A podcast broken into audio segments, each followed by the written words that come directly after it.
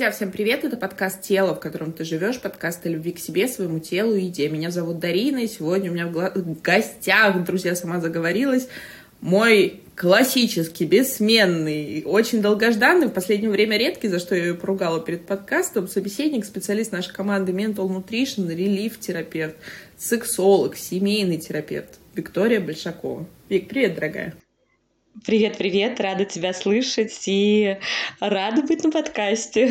Будем исправлять, Дарина, будем исправлять. Да, то мы так громко всем наобещали, собственно, и спасибо за вашу обратную связь, что тема секса у нас самая какая-то, мне кажется, до сих пор, хотя сколько мы уже не живем в Советском Союзе, в котором секса не было, но мы почему-то там все родились каким-то волшебным образом, но она все равно какая-то туманная, закрытая. И вот мы, собственно, с Викторией договорились, что мы будем освещать эту тему, но, слава богу, я этому рада, что у тебя много работы. И это для нас все-таки первичный, друзья, результат. И... Но подкаст тоже очень важная часть нашей работы как просветительской. Давай сегодня поговорим о теме, наверное, не такой пикантной, но очень достаточно обыденной. Вот как-то нам с тобой пришло что перед началом выпуска, что мы назовем ее от любви до ненависти, друзья. И как-то автоматически наш мозг подкидывает нам фразу «один шаг». И действительно, Вик, ведь мы входим в отношения, ты как никто другой знаешь, как э, когда к тебе приходят семейные пары, как они рассказывают с некой болью, если это обычно, обычно просто похвастаться, друзья, к психотерапевту не приходят. Вы знаете, у нас так все хорошо, вот мы пришли этим поделиться. Нет, обычно мы приходим, приносим проблемы, приносим какую-то свою боль, и зачастую мы вспоминаем, как мы познакомились, как начинался вот тот конфетно-букетный период, о котором ты всегда говоришь, и все мы поворачиваемся вот той хорошей стороной медали, друзья, вот такие мы все хорошие, красивые. И как мы с тобой смеялись, что никто никогда не придет на первое свидание и скажет, знаешь что, я истеричка, кто-то еще, а я вообще-то абьюзер, не знаю, там, зависимый, созависимый. Вот мы пожали друг другу руки и пошли дружно вместе. Нет, друзья, так не бывает. И вот если в начале отношений мы как-то бережем друг друга, то почему, когда мы расходимся, разводимся, друзья, это не важно, в каком вы браке находитесь, или в, отношениях, долго или недолго вместе, но обычно как-то вот экологично, как бы я не любила это слово модное, получается очень у немногих. Давай поговорим вообще, как происходит расход, почему мы обычно поворачиваемся своими худшими сторонами, из нас лезет все то, что, собственно, мы в себе хранили – какие бывают неэкологичные расходы, как все-таки правильно расходиться, уважая чувства друг друга, и, наверное, оставаясь прежде всего человеками, друзья, помимо любовников, партнеров и кого-то еще. Дарина, мы с тобой затронули очень важную тему, потому что, думаю, ни одного нет нашего слушателя, который когда-то не расставался, которого не бросали или который не бросал сам. Да? Каждый, каждый абсолютно через это проходит, как там через ту же сепарацию или отсутствие ее, да, это тоже как одно из испытаний. Также расставание. И Почему вот как раз экологичные и неэкологичные, я вообще всегда за то, что сначала попробовать в паре выстроить да, э, хорошие отношения. И если уж совсем без вариантов, никакого, ну, никакой способ не подходит, только тогда уже расставаться, потому что у многих создается иллюзия, что с новым партнером, вот сейчас там я заживу, вот сейчас вот наконец-то я найду себе такого настоящего, ну, возьмем, к примеру, женщин, возьму, найду такого себе настоящего, классного, с ним-то я буду чувствовать себя женщиной, будет он меня носить на руках и бла-бла-бла. И даже такой женщине, если у нее много боли внутри, если она встречает такого мужчину, и часто она его сливает, сливает. Наши травмы, они впереди нас стоят, они нас так защищают со всех сторон, окутывают, чтобы, не дай бог, счастье там не прорвалось, незнакомое нам счастье не прорвалось. И я знаю, что в наших подкастах и я, и мои коллеги часто мы говорим о том, что все проблемы с детства, что потом мы только обрастаем всем этим, э, ну, все установки наши крепнут. Но э, по факту, почему мы копим эти обиды, да, которые, э, которые ты также обозначила. Вот у нас вот ребеночек рождается, контейнер, вот, его любовью не заполнили родители, да, ну и даже если родители заполнили любовью, все равно у нас будут травмы через микросоциум, семью, через э, школьных друзей, то есть мы все равно обрастем, мы обрастем, это нормально, это э, нормальные процессы, самое главное чтобы они уже не продолжали фонить. И у нас прекрасное поколение сейчас тех, кто люди заботятся о своем ментальном физическом здоровье, потому что мы понимаем, как это необходимо. Это уже как закрытие базовых потребностей. Так вот, отношения, да, мы копим эту боль, мы выходим из одних отношений. И часто бывает так, что э, многие люди на несколько лет остаются одиноки потому что боль, непрожитые обиды с прошлых отношений, они фонят. А, недоверие к противоположному полу, а вдруг там женщине кажется, я хочу, э, я хочу новых классных отношений, но у нее там ее бессознательное твердит, ну слушай, ну мы с тобой уже плавали, знаем, да, ну зачем нам опять уже в эту реку заходить, да, вот, и на нашем поколении мы все пробуем первый раз. То есть э, сценарий счастливых отношений – у 99% никогда не было, да, ну, из, из родительских семей, там, негативного прошлого опыта, ну, практически ни у кого, вот, Дарин, честно, ну, знаешь, вот, э, прямо что у всех вот, э, да у меня и родители такие счастливые были, там, если копнуть, да, счастливый родитель, там или мама молчала, э, или просто жили, ну, собственно говоря, э, э собственно говоря, там, каждый своей жизнью или жили как родственники. Ну, и на самом деле, да, ведь согласись, вспомни, советское, друзья, вот сейчас у многих поднялось сопротивление, я просто предвкушаю этот момент и хочу его как-то вот снивелировать. Советское время. Жили в одних, вспоминаем наш легендарный фильм «Покровские ворота». Люди развелись, по сути, как бы, что мы сделали бы сейчас, разъехались по разным квартирам, там, каким-то жилплощадям, начали бы строить свою жизнь. Там что происходит? Оп, Советский Союз позаботился о том, что, собственно, комната-то одна на двоих, или квартира там одна на двоих. Разъехаться некуда. Живем, продолжаем. Смысл нам расходиться, если мы живем в соседних комнатах. И кто-то так годами живет. И, друзья, и действительно, если копнуть, тут вопрос понимаешь, я, я не согласна в той части, что вопрос счастья, оно у всех разное, да, и понятие вообще семьи. Но то, что мы травматы, то, как мы видим семейную систему, и то, о чем говоришь ты, что, вот, условно говоря, женщины, мы начали с тобой как бы с конца, с наших травм, и почему мы не входим, допустим, в отношения или входим со своими друзья-чемоданчиками, вот я тебе принесу, у меня в анамнезе такое, говорю по, по, по врачебному специально, а ты мне принесешь вот такое, и вот мы будем ударяться своими травмами. Помните, я про картинку рассказывала, когда разные детальки идут такие и пытаются друг с другом сойтись, а они не подходят, друзья. Вот ключик к засову вообще не подходит. Но мы пытаемся, пытаемся, пихаем, и вот и тут приходит разочарование. И получается, то есть на осознанном уровне к тебе часто приходят клиенты, я знаю их истории, которые говорят, я не могу построить отношения. Вот у меня муж, каждый, там каждый мой муж новый или каждый мой партнер вроде нормальный. А потом он начинает пить, бить, не знаю, там гулять. Ну, друзья, у кого вот как что? Получается, на бессознательном мы сами это притягиваем, то есть мы как будто бы пытаемся приписать сценарий, ну, знаешь, она фраза такая глубокая, может, не каждый поймет, но первый муж – это проработка мамы. И это действительно так. То есть э, потом где-то мы обтачиваемся, мы также, мы же в партнерстве, мы же и избавляемся от каких-то траблов, да, каких-то проблем. То есть мы можем друг об друга частично исцелиться или приобрести, собственно говоря, что-то новенькое в, эту, в этот комплект еще наш, в этот чемоданчик запихнуть отдохнуть, да, и, и у нас получается, что э, Сейчас, кстати, люди, да, любят себе диагнозы ставить, и, наверное, в курсе.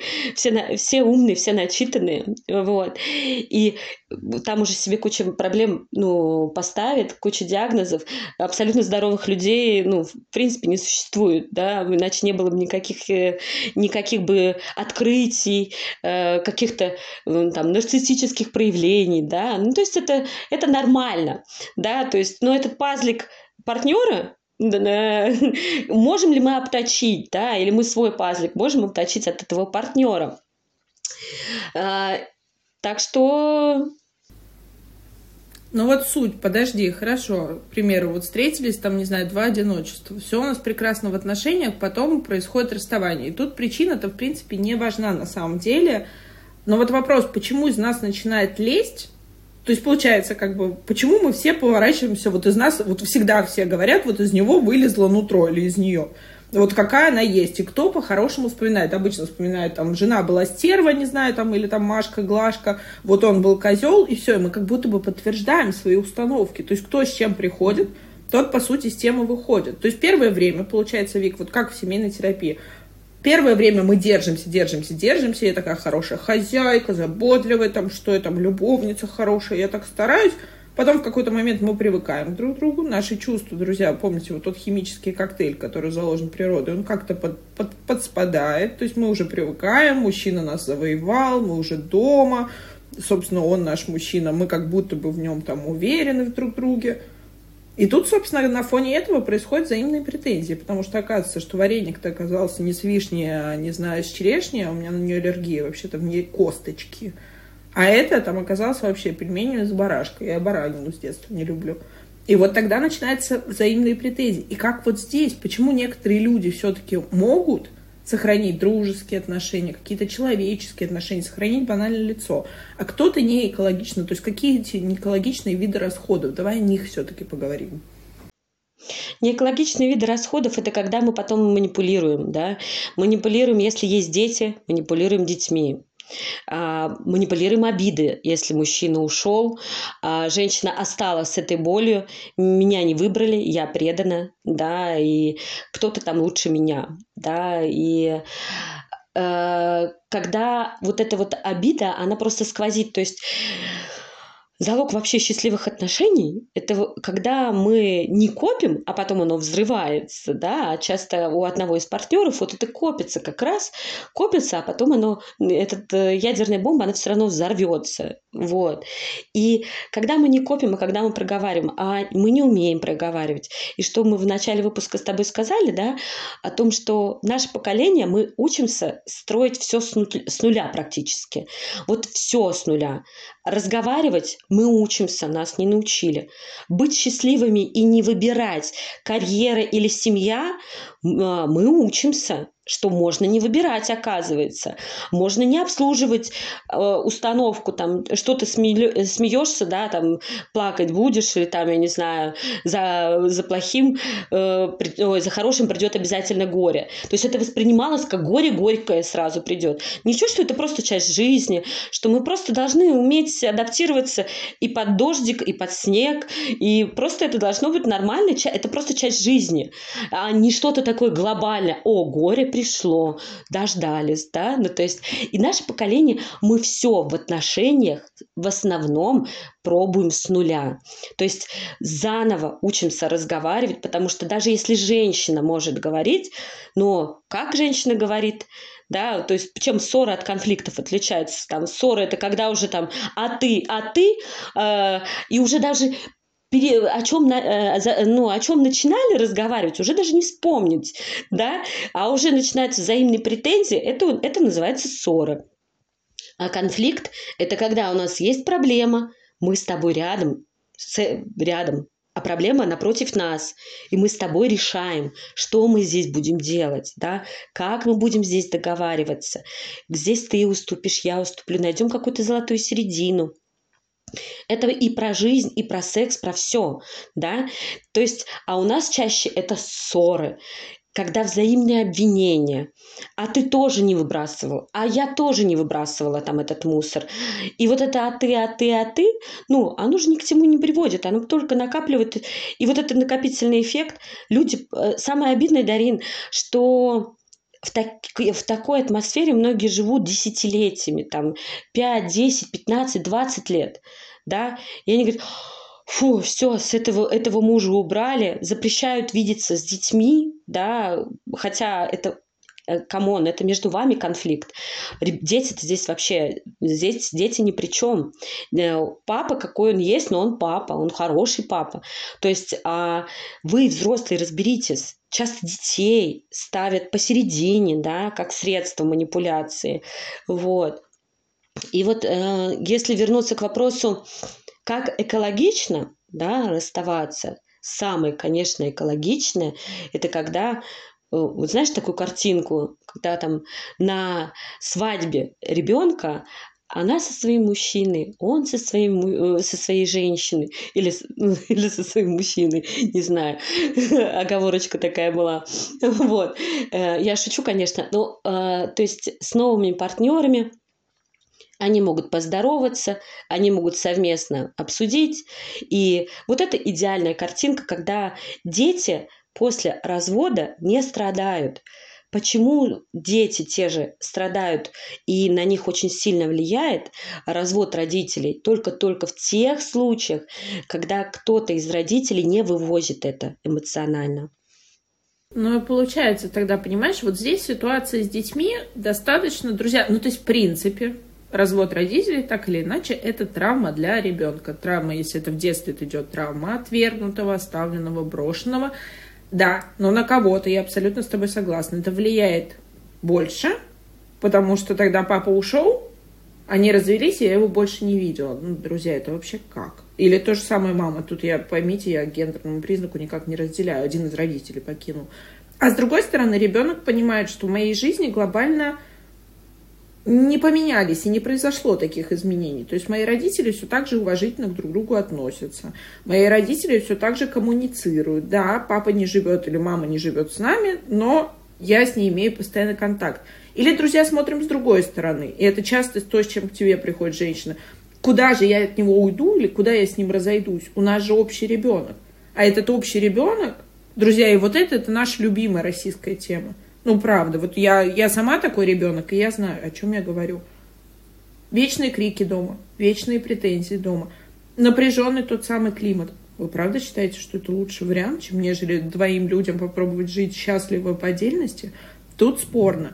Но вот все-таки возвращаясь к вопросу расходов, то есть вот как получается, если согласно твоей к теории, тому, что твоему терапевтическому опыту. Получается, мы, наша проблема основная в том, что мы не можем говорить. То есть мы же как-то выбрали друг друга, как-то мы жили. Тут у нас копятся обиды, мы их экологично выговаривать не можем. И зачастую единственное место, где учатся, друзья, это правда, спасибо сейчас, что как-то это стало уже не позорно, говорю по-русски, учатся этому в кабинете у семейного психолога просто говорить о своих потребностях. И оказывается, что это не так страшно. То есть, с одной стороны, мы боимся говорить. Почему? Потому что, а, мы не умеем, б, мы боимся, что нас после этого бросят, в, у нас копится, копится, а потом мы это выливаем в каком-то порыве агрессии, а любой живой организм, вы помните, друзья, даже инфузория туфелька, она избегает боли и хочет кайфа. Соответственно, вот у нас то же самое. Я что-то не замечала ни одного человека, которому нравилось, как, э, когда его палкой по голове бьют. Словесный, любой другой. И тогда получается, вот как здесь, хорошо, Вик, если взять вот два варианта, когда еще есть возможность спасти взаимоотношения, мы говорим не только про детей, мы говорим про любую пару. А второй вариант, когда уже ты понимаешь, что ну, действительно у вас абсолютно разные мировоззрения по тем или иным причинам, абсолютно разные ценности, абсолютно разные планы на эту и на последующие все жизни. Вот как экологично расходиться, то есть и почему все-таки в любом случае, к чему я хочу подвести сегодня вообще в целом наш выпуск, друзья, к старым банальным признакам, что начинать нужно с себя, потому что очень часто мы проецируем то, чего мы больше всего не хотим в своем партнере. Да, да, да. Ну, правильно ты тут, э, когда ты говорила, что про начало отношений мы стараемся, именно слово стараемся, потому что какие-то вещи мы не делаем. Э, по умолчанию нам все так нравится, все по кайфу. А женщина такая, ну ладно, это я потерплю, ну ладно, да, потом оно все откопится. И э, да, почему не расходится, ты назвала причину, что, ну, пример про детей, есть еще пример, почему часто не расходится, потому что вот Э, низкая самооценка, да, кому я нужна, да, кому я нужна. Или мужчина, если действительно деструктивные какие-то отношения, он убедил свою женщину, что она никому не нужна, кроме него. А куда ты без меня, куда ты без меня денешься, да? То есть в таких парах, конечно, здесь очень э, стрелка в сторону развода э, или, или расставания, она прямо указывают в этом направлении больше. А есть такие пары, которые сходятся, расходятся, сходятся, расходятся. Это может длиться годами, да, эти качельки, которые и отпустить да, и как-то вот оно э, нет бы проработать, да, и понять, да, да, нет, нет. И в принципе в идеале вообще взять экологичную, после того, как эмоции уляжутся, да, а часто при расставании это эмоциональный повышенный фон, то проанализировать, да, проанализировать, экологично узнать, а, что действительно ему, что он мне это все говорил. Вот как мы даже в терапии, э, какие претензии у него были к тебе, да, какие у, у вас были к нему претензии, а какие высказаны, а какие не высказаны. И даже если высказано, то как высказано. То есть, вот, понимаешь, вот эта коммуникация – это такое слово, э, у которых создается иллюзия, то, что ну, это именно только про договариваться, да, или только про компромиссы. На самом деле коммуникация – это и э, не обесценивать желание да, вашего партнера. То есть, когда ты не просто там, э, ну, просто буквально сессия была, недавно, да, то есть не то, что желание обесценивать партнера, а в вопросах, которые для вас не принципиальны, э, можно взять сторону партнера, да, не, не принижать его какие-то истории. Это тоже как элемент коммуникации. То есть коммуникация, она настолько многогранна, то есть это не то, что или мы делаем, как ты хочешь, или как я хочу, или находим середину, такая инстаграмная вариация, а это и э, диалог без слов, да, когда ты его поддерживаешь, потому что нам даже не все можно и нужно говорить, да, но то, что от нас фонит каким-то вот э, нашим внутренним, ну, типа, да-да, верю в тебя, конечно. Ну, э, вы не произносите, да, ты мой, мой, мой классный, ты, я, я, так, я так тобой горжусь, а внутренне, ну, конечно, твои, твои мечты никогда не стали твоими целями. Ну, что ты вот двадцатый раз начинаешь, опять все деньги сольешь. Внутреннее наше состояние. И э, доносить экологично, да, и разговаривать, и слышать слышать партнера, потому что почему мы не считаем, что у нас как, с нами все в порядке, да, и каждая женщина практически скажет, я вообще идеальная, ну, на восьмерочку из, десят, из десяти-то я вообще классная. Я красивая, я умная, проработанная, я хочу семью. Ну, практически каждый человек скажет про себя. Ну, восемь, девять, а может и десяточка я для отношений. А когда мы заходим в отношения, а там и пятерка не, паш, не пахнет, да? Ну, то есть, по мнению партнера, что э, совсем, не, совсем не восьмерка. Да. Ну, знаешь, это тоже такая, поспорю, тут на самом деле насчет восьмерки, не знаю, где эти волшебные люди, которые все так себя оценивают. На самом деле то, с чем сталкиваемся мы и глубинно, это страх близости все-таки. И очень сложно... Мне понравилось, если я не, не ошибаюсь, друзья Хабенский, по-моему, говорил, что можно выбирать каждый день разную женщину, и это не сложно. Сложно это каждый день выбирать одну и ту же женщину. И вот, наверное, в контексте все-таки расставание, вот мой тебе вопрос, повторю его еще раз. Вот если мы выбираем партнера, мы же его почему-то выбрали, почему-то мы с ним находимся. И да, в некоторых случаях, к примеру, результатом семейной терапии, друзья, является то, что партнеры понимают, что они просто фанили друг друга травмами, то есть они своими ментальными болячками ударялись друг об друга и нужны были для того друг другу, чтобы их подсветить друг другу. То есть меня очень бесит в тебе это, а тебе обо мне это, и мы зачем-то были нужны. И как будто бы в процессе терапии, а друзья всегда параллельно семейной терапии, идет личная терапия, возвращаясь к слову о том, что нужно начинать с себя. Приходит осознание, что мне как будто бы больше там не больно, и, собственно, мне этот партнер-то больше ни зачем и не нужен.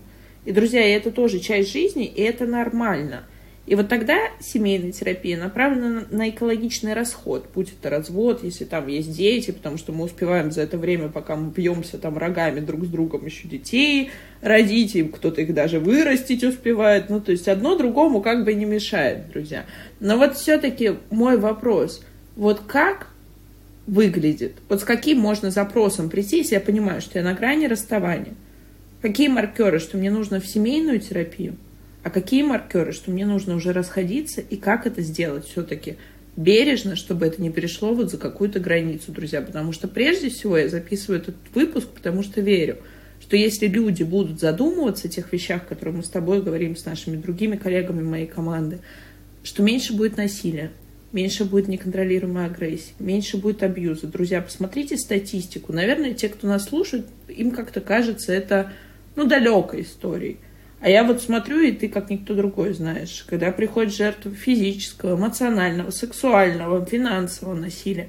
Друзья, и статистика там ого-го какая. И я говорю, кстати, не только про женщин, потому что считается, что только женщины как-то этому больше подвержены. Мы хоть слабый пол, но, собственно, статистика мужчин, которым еще сложнее, потому что они не могут за этим обратиться за помощью в силу своих каких-то установок. Спасибо, опять же, мужчина должен быть гей, но это тоже есть. Вот как Вик вот здесь? Давай все-таки про это. Угу. Ну, я сейчас отвечу вот по поводу, прокомментирую про твое высказывание Хабенского, да. По факту это основа здоровых отношений.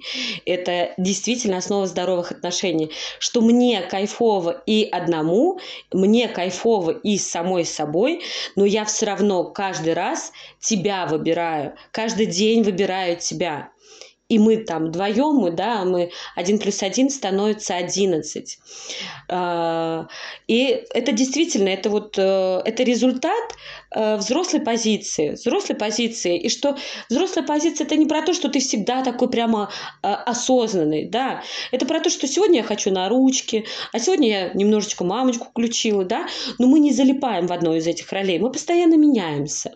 Вот. Что касается расставаний или там личной или семейной терапии, да, а, у меня подход в семейной терапии такой, что сессия сначала с клиентами, ну, с двумя, с парой, а потом по две сессии расходятся в личную. Потому что мы можем сколько угодно топтаться на месте и улыбаться друг другу, но многое партнеры друг о друге или о своем прошлом не знают. И обладая целиком картины за эти сессии индивидуальные, которые, конечно, от партнеров конфиденциальны и разделены, да, то есть это два разных абсолютно человека. А, многие партнеры больше понимают, да. И вот э, есть, знаешь, убеждение часто у женщин, что, ой, после 35 или после 40 нормальных мужчин там не бывает свободных. На самом деле, э, то, о чем ты говорила, что мы расстаемся на определенном этапе, и это не значит, что каждый из нас плохой или кто-то из нас плохой. Мы просто пере, переросли. Когда мы 15 или 20 лет назад э, сходились, да, или знакомились, мы были другими людьми. И вот сказать, что человек не меняется, да, ну, ну как бы, ну что, серьезно, да, ну даже, даже терапия как людей меняет, их взгляды и все остальное. А это, извините, ваша семейная жизнь, например, 15 лет, а терапия у человека полгода, и он уже меняется. И да, люди могут расходиться, это не значит, что они плохие. И много прекрасных и женщин, и мужчин свободных.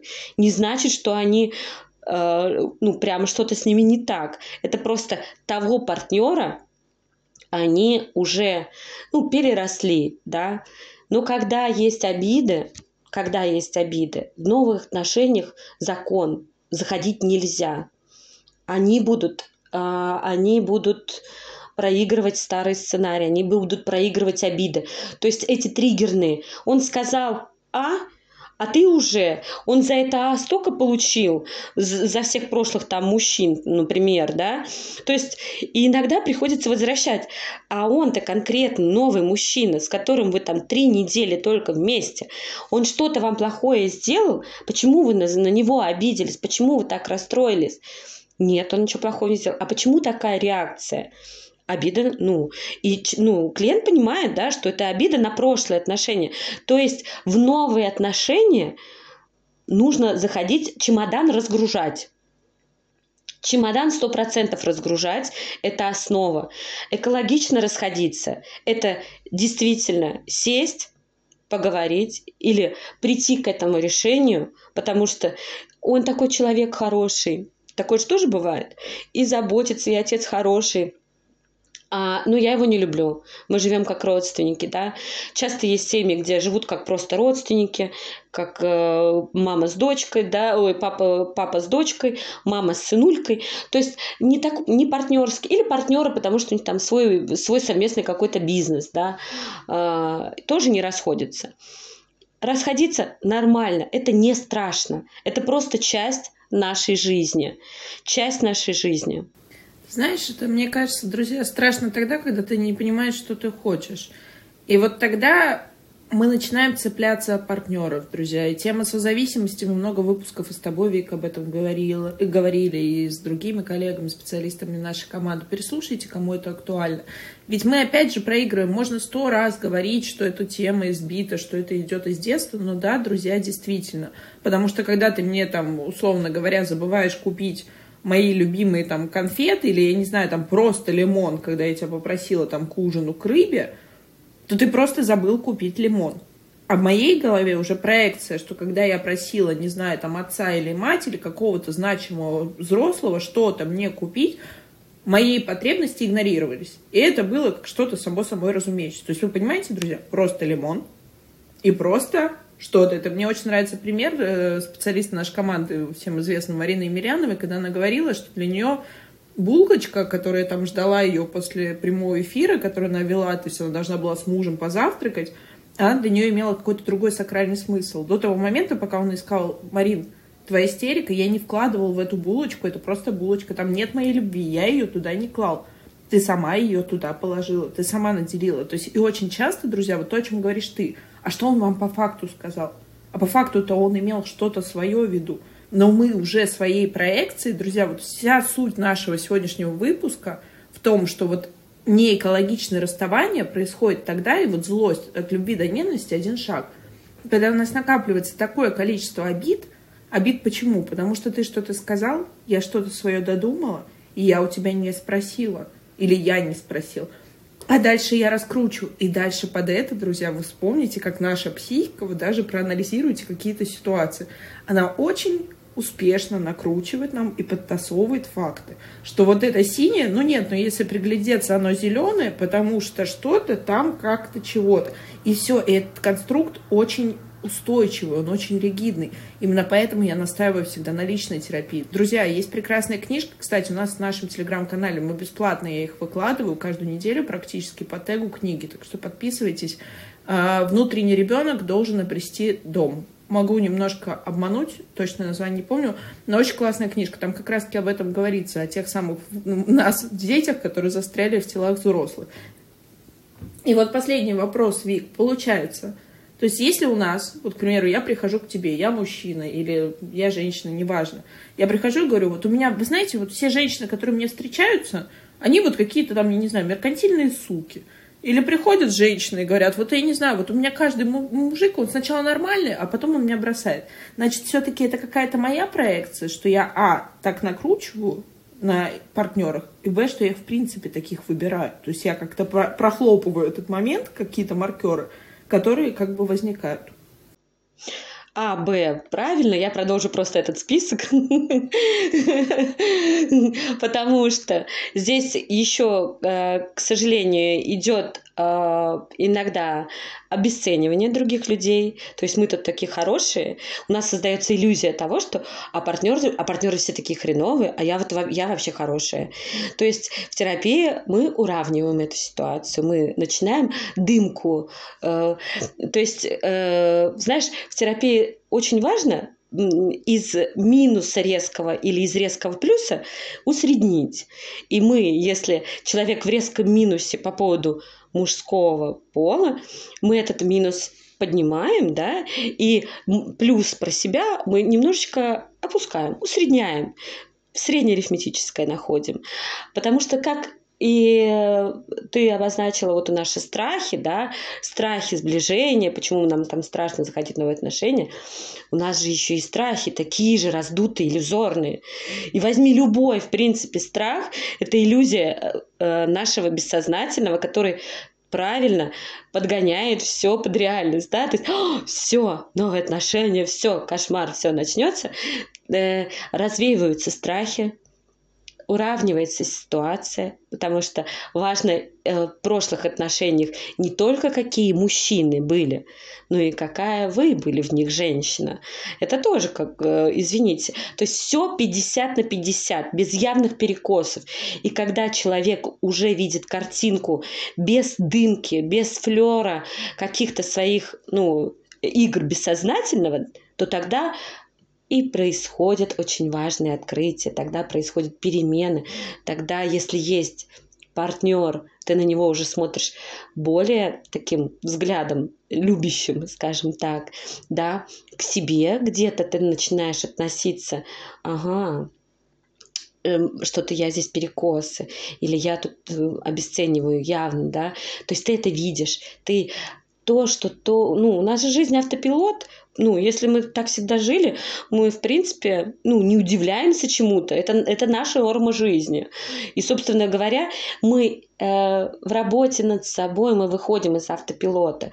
Мы видим картинку не только прямо, да, а мы ее видим развернуто, 360 градусов. Почему такая реакция могла быть у партнера, да, то есть мы иногда абстрагируемся вообще от того, что это ваша пара, а если бы вы на нее, на эту женщину посмотрели со стороны, или на этого мужчину посмотрели со стороны, как бы это было? То есть важно, вот э, основной маркер плохого расставания – это очень сильное эмоциональное включение, да, очень сильное эмоциональное включение срочно значит в работу, да. Основной маркер э, плохого расставания, если э, депрессивное состояние, много боли, обид, и вы долго уже не в отношениях, долго не можете зайти в отношениях. Основной маркер плохого расставания, если у вас с бывшим, который качельке, то вы сходитесь, то расходитесь, это тоже требует проработки, потому что за что-то там эта ниточка никак, она уже под натягом, она уже так натянута, натянута, но кто-то из вас не дает друг другу, да. Но, друзья, собственно, подрезюмировать, расход как сам по себе, это не страшно, это не больно, не Наверное, это, это больно, но это какая-то теплая грусть, потому что как будто бы в нормальном расходе это когда я хороший и ты хороший, но нам просто больше не, нечего друг другу дать. И у нас мы сходились с какими-то определенными, друзья, как бы это ни звучало цинично, с какими-то определенными закрывать свои потребности. Я не говорю тут про материальное, я говорю про какие-то, в том числе психологические, ментальные, душ, духовные, душевные, какие угодно.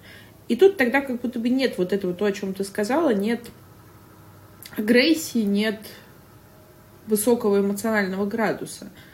Если есть, если есть взаимные претензии, то, конечно, их лучше прорабатывать в терапии, друзья. И лучше не для партнера, лучше, не знаю, не для вселенной, э, а лучше для вас. Потому что вот единственный человек, я всегда говорю, с кем нам придется жить от звонка до звонка, это мы сами, друзья. А еще бывает такой момент, и это вам тоже всем надо подумать, что очень часто мы берем не свое, а потом всю жизнь пытаемся доказать себе и всем остальным, что это точно-точно наше, и точно этот замочный э, ключик влезет в наш замок, а он не влезает. И так тоже бывает, друзья. Есть вещи, с которыми, наверное, нельзя мириться, и это должен каждый для себя точно понять. Для каждого они свои, потому что все примеры, о которых мы говорим, это все-таки средние по больнице. Наверное, в каждой паре, то, о чем сказала ты, есть какие-то вещи, которые их держат годами, и это может быть явно не любовь, друзья. И для кого-то это окей. Поэтому определите для себя, прежде всего, с чем вы точно не сможете жить, а с чем можно договариваться. Иногда то, что нам кажется белым, оказывается серым, а иногда даже черным. Это тоже наше восприятие. Поэтому, друзья, всем, собственно, в терапию. Вик, спасибо тебе большое, дорогая, за наш выпуск. Да, спасибо. Пока-пока. Это был подкаст «Тело, в котором ты живешь». Берегите себя. Пока-пока.